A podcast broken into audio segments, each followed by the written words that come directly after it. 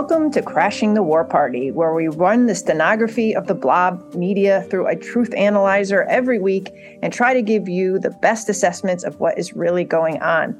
In the next segment, we will be talking to Ted Carpenter of the Cato Institute about his new book, Unreliable Watchdog The News Media and U.S. Foreign Policy. But first, this is a critical week in the Russia Ukraine war as referendums in four eastern regions of Ukraine, known as the Donbass, are quickly wrapping up as of this uh, recording. These regions have already have already been occupied by the Russians and declared independent by Putin in February 2022.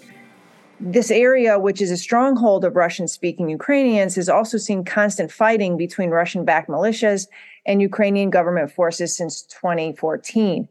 So, as I mentioned, the voting ended today, Tuesday, and British intelligence said this morning that Putin is likely to annex these territories or at least ask for approval from the Russian Duma to appropriate them on Friday. So by the time this podcast is released on Friday, we will have a better understanding of what is happening. Uh, so, Dan, um, you know, I know there's a, a lot of speculation here, but the press is already announcing that this annexation is likely to happen. And, you know, that would be a, a, a real turning point in the war so far. Um, do you have some thoughts on what would happen if Putin does annex or Russia does annex these uh, Ukrainian territories into the Russian Federation? And what will that mean for U.S. policy going forward? Uh, so, yeah, it's a it's a very worrisome uh, situation because obviously it it makes it much more difficult to reach any kind of negotiated solution if the Russians are going to start laying permanent claim uh, to even more Ukrainian territory than they already have. And so, whereas there there might have been, in theory, a solution that would have allowed for autonomy for the Donbass back at the start of the war, uh, that that now seems to be off the table. The Russians are now aiming to acquire a lot more than that and and beyond the Donbass, of course, the, there are also these uh, referendums in in uh, Kherson and and uh, Zaporizhia. So these are uh, these are areas beyond er- territories that they had taken control of in 2014 and the years after that. Uh, the, these are territories that they have seized uh, in the last six seven months, and so they're their hold on these is very tenuous. Of course, all of this is, is I think, a panicked reaction to their setbacks in their campaign, um, and and you can sort of tell that it's a it's a panicked reaction because you have Russian officials from Putin on down saying that they will defend these territories up to and including the use of nuclear weapons uh, if uh, if they judge it to be necessary. And so that to me, that's the real uh, danger going forward is that they're making claims that they're going to defend these newly annexed territories as though they are integral parts of Russia. And of course, the Ukrainian government can't accept that because it's these are these are their territories. They can't start pretending that they're really part of Russia. And so that that creates a, a very dangerous scenario where Ukraine will try to take more territory, and then the Russians will then may then feel compelled to back up these threats by actually setting off a nuke.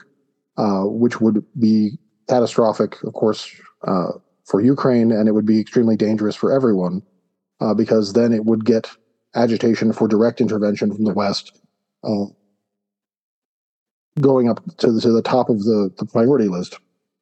Um, that's uh, so that, that's what I'm I'm worried about that they would actually end up doing that in response to another Ukrainian offensive. Uh, and in terms of U.S. policy, I think the priority has to be avoiding at all, as much as possible, any direct U.S. Russian conflict.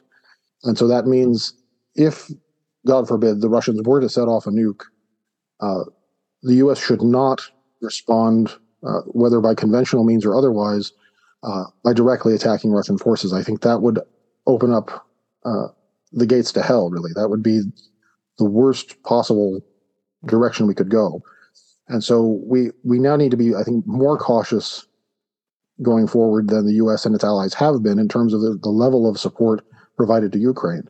I don't think that that means we have to scale back or take away anything that we've been providing, but I think it does mean that you have to be very careful about what kinds of weapons and what level of support you're prepared to give in the future because you're now dealing with a much more unstable and dangerous situation than you were uh, just a little while ago. Uh, and so I'm, yeah, it's it's it's very ugly, and I I hope that the U.S. and its allies have the the wisdom to refrain from overreacting uh, to what would, of course, be a, a catastrophic crime. Yeah, and I'm and I'm sorry. At at the beginning, I had mentioned that uh, these were territories that had already been occupied, but as you point out, this goes beyond that footprint in eastern Ukraine in terms of like um, what what is up for a referendum right now. Right. Yeah, and and so these are these include territories in, in southern Ukraine, uh, in, in the the territory between Crimea and Ukrainian government held territory uh, where Russian forces are still in place. Uh, and of course, they, are it's, it's sort of curious that they're going through the the sham motions of holding referendums as though there's any doubt as to the outcome. I mean, they're they're they're doing that simply to give sort of a rubber stamp to make it look sort of legitimate, but but you know, it's it's pretty much obvious that the results are going to be what Moscow wants them to be and and so that in, in that sense it, it makes it even harder for Ukraine and Western governments, uh, Ukrainian and Western governments to to recognize those results because of course everyone understands that they're illegitimate, and so it, it becomes very difficult to believe that anybody would respect these new boundaries as the territory of Russia, and and that's that's an inherently unstable situation because the, the Russians feel that they have to back up those threats to make good on those claims, and everyone else doubts that they'll actually follow through on it, uh, you're you're going to end up with nuclear detonations as a way of, of proving their point, and it's as I say, it's it's it's a very ugly situation. Yeah, and you know, as my colleague Anatol Lieven has pointed out, they they did hold referendums referendums in 2014 for the region of uh, regions of Donetsk and Luhansk, uh, and they they did vote to join the Russian Federation, but it did not lead to an annexation like Crimea. I mean, that could happen this week. Uh, you know, it is not assured that Putin is going to ask the Duma for approval to annex uh, these new regions. Um, and like I said, we'll know by the time the show comes out um, what he does talk to, what he does say at, at the Duma on, on Friday. Um, so there might be a window of opportunity where, um, or this might be an elaborate feint, uh, and he doesn't annex. Uh, but you know, the the word is that you know British intelligence did say in Tuesday's papers that that's what they expect, and frankly, that is what all of the mainstream media is talking about right now. So personally, I am concerned about the whipping up of um, more uh, bloodlust after this happens, if it does, if they do indeed move to annex, what will this mean uh, for U.S. and the West policy? I agree with you wholeheartedly that this could this brings us closer to a direct confrontation between Russia and the U.S. and and NATO and Russia than ever before, and it'll you know it you know it'll it'll take quite a stomach to try to hold the line on that as the entire mainstream media is out there saying, see, we told you, you know, the Russia is uh, in expansionist mode. Uh, they see well, well beyond their their territories that they already declared part of Russia years ago. Uh, this means that they, you know, they could be going after NATO countries next, and you're going to see a real ramping up here in Washington. You know, uh, as you know, we've reported, and you know, I, I've written about this week you know the 12 billion dollars in aid is is now being um, not debated but has been you know included in a massive emergency spending bill uh, to keep the united states government open. And that's 12 billion dollars on top of you know for ukraine aid on top of the 40 billion that congress approved in may. And of that 12 billion dollars is um, you know, uh, half of it is for weapons and other military support, and the other half is is to keep Kiev running, to keep their government running for just one quarter. so we're so heavily invested, and I feel like news like this, developments like this, are just going to embolden the hawks in the in in the U.S. government and Congress for for uh, sending more weapons and investing more U.S. tax dollars um, and bringing us closer to the brink of war directly with Russia. Yeah, well, and I, I mean, there there is a real danger there, and one of the, and of course, all this is taking place against the backdrop of this mobilization of more manpower inside Russia, uh, which has had the effect of, of, driving lots of Russians to flee the country, uh, but also uh, has the potential to bolster Russian forces by uh, some hundreds of thousands. It's it's not clear exactly how many they're going to end up calling up. I've, I know I've seen a lot of people saying that the Russians don't have the the means to train all of these new troops and they don't have the means to supply them and so they're they're really just giving themselves more of a headache and more, problems down the road by bringing more people into it. And of course more political problems for the government uh, by making the war more costly for the average uh, Russian. But but it is uh, concerning that they're they're that the, the, the Russian leadership and Putin himself are so committed to their uh, to their war uh, to continuing that war, uh, no matter what, uh, that they're prepared to take these very large political risks uh, to keep it going and to keep and to to expand their commitment to it uh, when things have been going so horribly for them. And so I, that that is very troubling because it suggests that there is uh, they're kind of locked in to this constant push for more and more escalation, no matter how badly the war goes for them uh, and I think we're also seeing that they're they're repeating these nuclear threats now because the the weakness of their conventional forces has been exposed so uh, dramatically with their recent uh, failures in the Northeast. So it's it's very concerning that there there's no, seems to be no reassessment going on uh, in the Kremlin uh, and no no recognition that the costs have now far exceeded any possible benefits that they're going to get out of this. But then that's been the problem with this war from the beginning. Based on any kind of rational assessment of Russian interests, it doesn't make sense for them to be doing what they're doing. Uh, and so it's it's very difficult to see what it is that finally snaps them out of this and gets them to to realize that it's not going to work out for them. And so we're we face a, a, a much more unstable and dangerous situation uh, going forward than we have over the last six months. Uh, and I'm uh, like you, I'm I'm concerned that people on our side, the, the, most aggressive hawks on our side, are going to try to exploit that, to advocate for for a much uh, more confrontational policy than we've already had. Um, on on the assumption that they, they basically they can get away with it, and I think you know we can keep escalating our involvement up to, to some point when finally the Russians will inflict uh, some retaliation directly on NATO or on U.S. forces uh, as a way to, to show that we can't keep getting away with it. And then uh, at that point, uh, we're, we're on the way to disaster.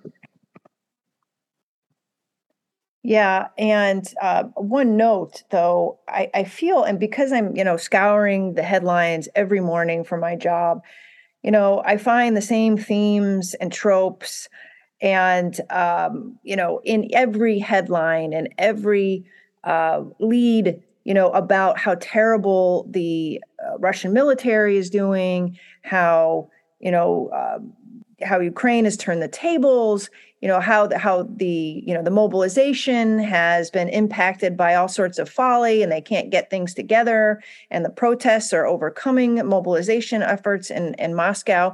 And I'm starting to get this sense or maybe not starting to get this sense but I get this sense mm-hmm. that the media uh, the, the mainstream media has bought into a single narrative about what's going on on the ground there and what's going on politically and we are not getting the full story. I go to independent sources as well every morning, and I find a, a bit of a different story.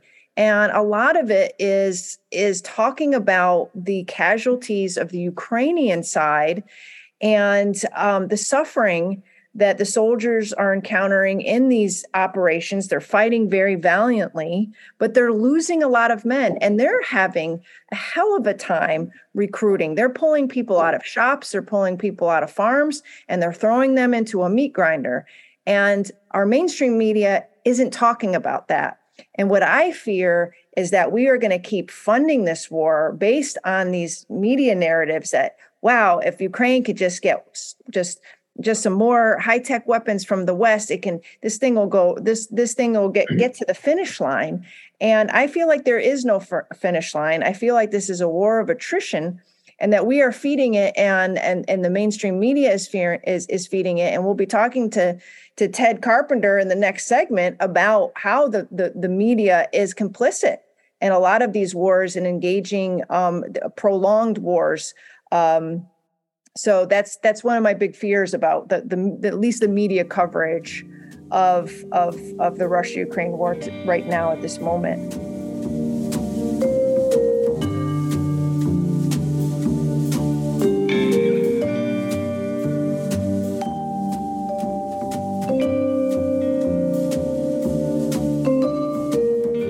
Our guest today is Ted Carpenter. He's Senior Fellow for Defense and Foreign Policy Studies at the Cato Institute. He is the author of many books, including Smart Power Toward a Prudent Foreign Policy for America, Gullible Superpower U.S. Support for Bogus Foreign Democratic Movements, and most recently, Unreliable Watchdog The News Media and U.S. Foreign Policy, which will be released later this year. Welcome to the show. Thank you very much, Dan. Yeah, it's our pleasure. It's good to talk to you. Um, and we, we both enjoyed the book. We, we've both had the privilege of getting to see it in advance, and uh, uh, I, in full disclosure, I, I blurbed the book. I, I thought it was great, um, and so I, am looking forward to talking about it uh, with you. Uh, one one of the things you say in the book is that uh, as, as, America has become a truly global power with commitments around the world, and the garrison state always prepared for armed conflict, the conflating of journalism and propaganda has grown more extensive and intensive, even with respect to situations that do not involve actual combat.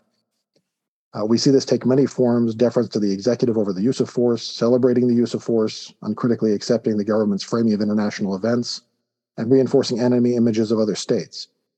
Uh, how can the public stay reasonably well informed when so many of their sources of information offer such slanted and partial reporting? That is indeed the key problem. Uh, the media is supposed to be the alert system for the public to identify bad policies, to identify misconduct on the part of U.S. officials. And this is true for both domestic policy and foreign policy. But when it comes to foreign policy, um, journalists often serve as propaganda agents for the national security state, not a monitor and critic of the national security state. And that does the public a monumental disservice. There are, of course, uh, journalists who resist that temptation, but they also risk marginalizing their careers at best and destroying their careers and reputations at worst. So, this is a pervasive, corrupt disease within the American uh, political system. And it's growing worse, not better. Right. And as you document in the book, this has been a, a long-standing problem in U.S. Uh, media and in the press, uh, going all the way back to the, the start of our overseas expansion uh, with the Spanish War and then the, the annexation of the Philippines, uh, where you had yellow journalists uh, cheering on expansionism then. to more recently with interventionism in the Balkans, with journalists acting as advocates rather than reporters. Um, and, and, of course, we've seen many of these same things happening in the 21st century as well.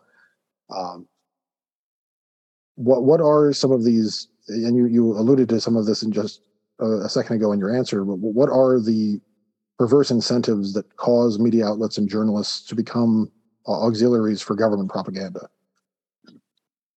It's a range of uh, range of incentives, if you will. Um, invocations of patriotism. Uh, this was particularly strong during both world wars and uh, at least the first two to three decades of the Cold War, where you were considered a patriot first and a journalist second, if that. That was very much a subsidiary uh, and subordinate uh, status. Uh, in addition, uh, just pure career incentives. Uh, if you want to make it big in the news media, you need to find modestly creative ways to present the conventional wisdom. If you're going to be an iconoclast, that is a fast road to obscurity. And then finally, the uh, the pure corruption. We've had journalists who have been paid members of the CIA and served as willing agents of the national security state. Now, I think maybe the root problem, though, is groupthink. Most prominent journalists have been marinated in the same social and educational backgrounds. They've received the same education or indoctrination, whatever term you wish to use, and they view the world in very similar fashions. Um, so this isn't a conspiracy theory. They don't meet every Thursday morning to decide how they're going to present the issues, but they view the world, they view specific issues in virtually the same way. It is maximum groupthink. And that makes these other things much easier to justify. They don't have to admit, yeah, I'm saying this because I want to advance my career. No, you know, I'm doing this because this position is correct. It's it's right. It's the only way to view the world. Thanks for coming on, Ted. I really enjoyed your book, and I'm very excited uh, to promote it because it's just so important uh, that we talk about uh, the media bias and not only existing today, but how we got here. One of the questions I have, and maybe it's kind of a complicated question, but as a journalist myself, you know, I had come up through that time uh, post Woodward and Bernstein, uh, post Vietnam where there was a real sense that reporting and journalism was about exposing government lies. Now, maybe that sounds very naive from a Kelly point of view, but I, as I understood it, you know, journalism really um, came into its own during the Vietnam War, during uh, the the Nixon uh, years, in which a, a real skepticism had creeped into the uh, profession. And that led to a lot of young people like me joining uh, you know journalism schools and you know the 80s and early 90s with this sense that they too might be able to to sort of be a crusader against you know government lies um, uh, corruption and expose these sort of things and that to me that leads right back to vietnam the the, the sore disappointment mm-hmm. that the the the the government the the political class and the military had lied to americans for so long about what was going on there um so fast forward to you know um more current or not more current but you know fast forward to the first gulf war fast forward to bosnia and you as you point out in your book and i'm, I'm bringing it up right here you know it, it said you, you you say media personnel soon had an especially favored ideological cause military interventions based on humanitarian objectives that they believed would express in concrete terms america's global status and proper role um, it seems as though the media completely shifted from its role as watchdog and um, exposing government lies to believing hook, line, and sinker everything the government said. It, it was, is this based on partisanship or what? What what went on between the 1960s and 70s and the 1990s in terms of journalism? Part of it is partisanship, but I think it's uh, a deeper cause. Uh, I refer to that period, the latter part of the Vietnam War up until the Persian Gulf War, as the skeptical interlude in journalism. It's not what existed before, and it's definitely not what has existed since. Partisanship plays a role, and you do see periods of greater skepticism when the political elite has split. often along partisan lines. It's no accident that most of the journalistic critics in the 1980s, for example, did not like the Reagan administration and made it easier for them to find things to criticize and have a greater willingness to criticize policies. Um, since the Persian Gulf War, we're back into that older bipartisan pro war pattern. Partisanship still plays an issue, uh, a role rather, but it is not the driving force. It is that uh, static worldview that the United States must lead the world. The United States must micromanage problems everywhere in the world. The United States must be the savior of oppressed peoples everywhere in the world, or at least populations that are not governed by uh, regimes that are allies of the United States. That appears to be the, the actual standard. And we're certainly seeing that uh, uh, take place in almost every war uh, the United States has waged since the Persian Gulf War. We're certainly seeing it in our proxy war in Ukraine, where we're trying to uh, defeat and humiliate Russia using Ukraine as a pawn, no matter how bloodied that pawn gets.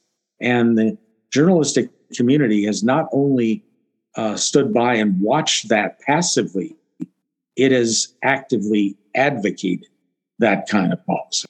Thanks, Ted. I totally get that. Uh, that the partisanship is a plays a role, but is not a, a primary driver of media bias. I recall after 9 11, uh, President George W. Bush was in charge, and he by no means was a favorite of the liberal media. He was often a target of of much lampooning for his his gaffes. Every utterance he made uh, was a target for uh, Saturday Night Live skits and and um, other lambasting.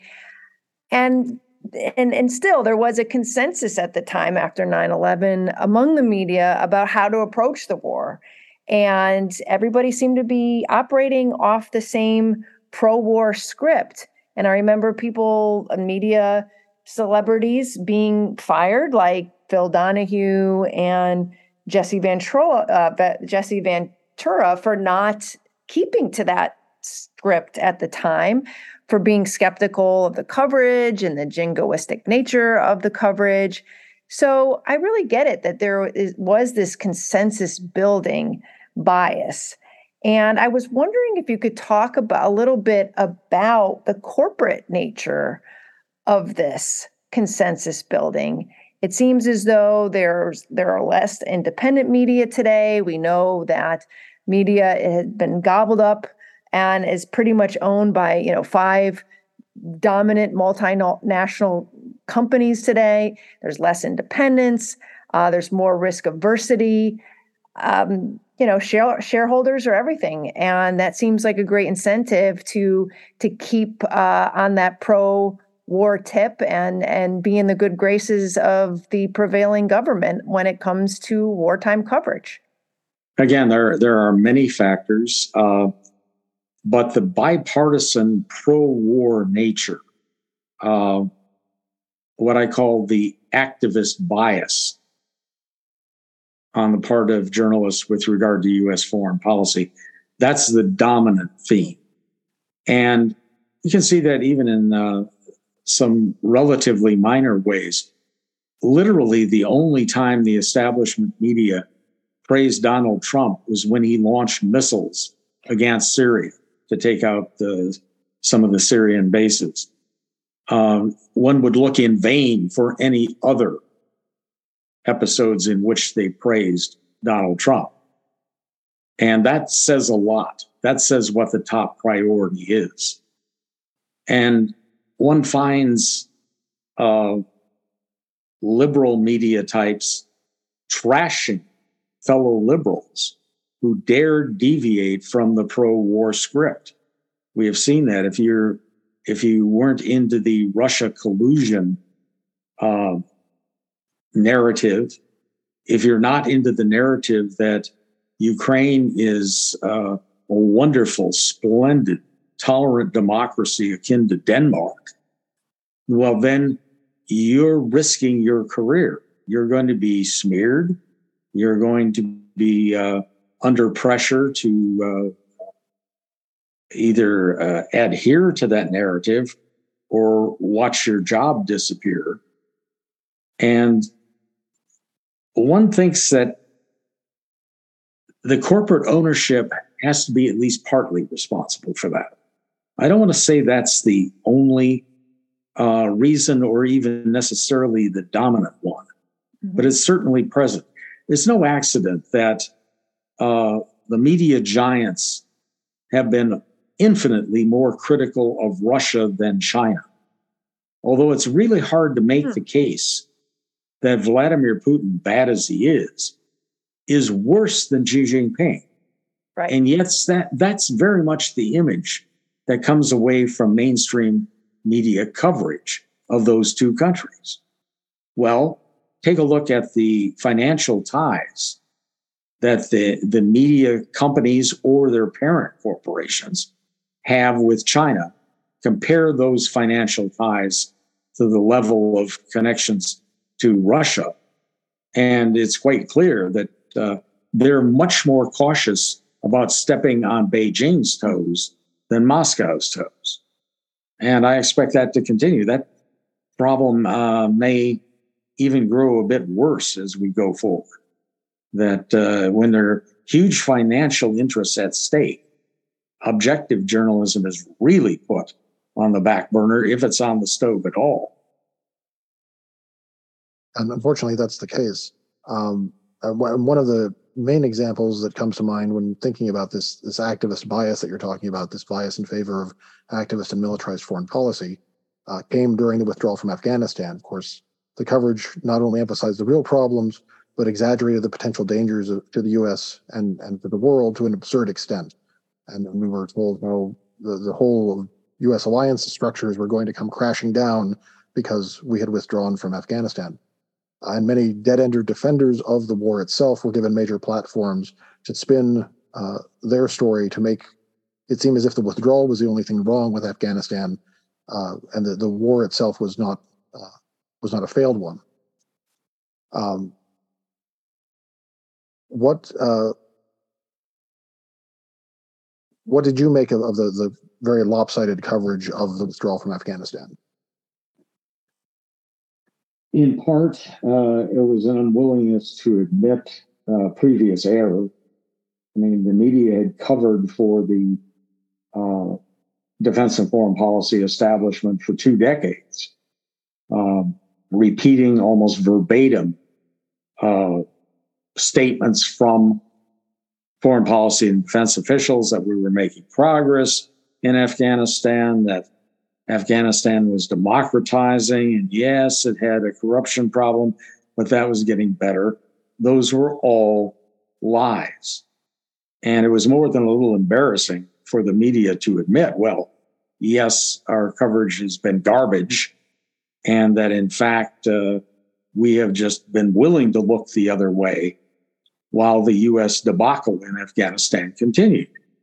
So this was uh, damage limitation and damage limitation in a broader sense too that oh my we can't let this uh, raise questions about the wisdom of overall u.s foreign and defense policy. That was the fear my god. People look at afghanistan and you're going to get uh, the post-vietnam period on steroids where people are going to say why are we doing this? Why are we spending billions of dollars in some obscure country that has no real connection to American uh, American security.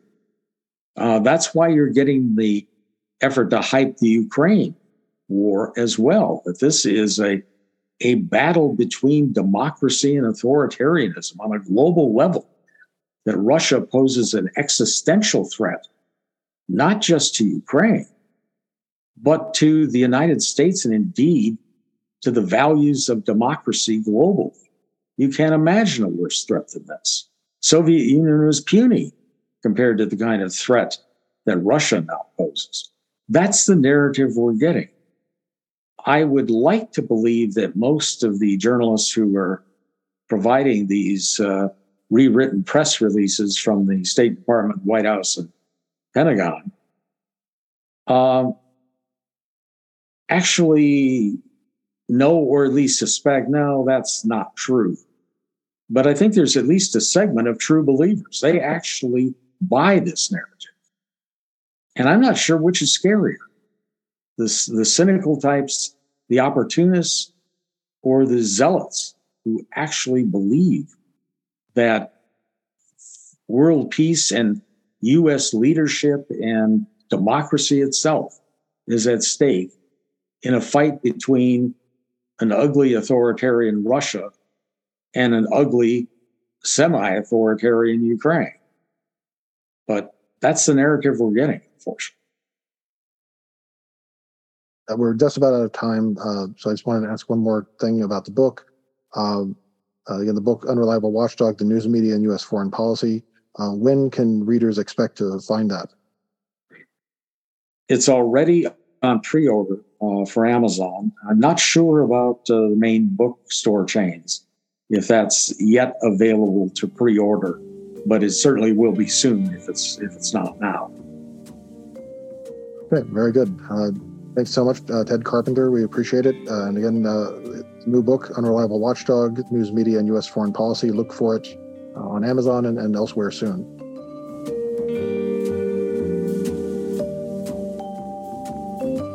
Thank you again for tuning into today's episode.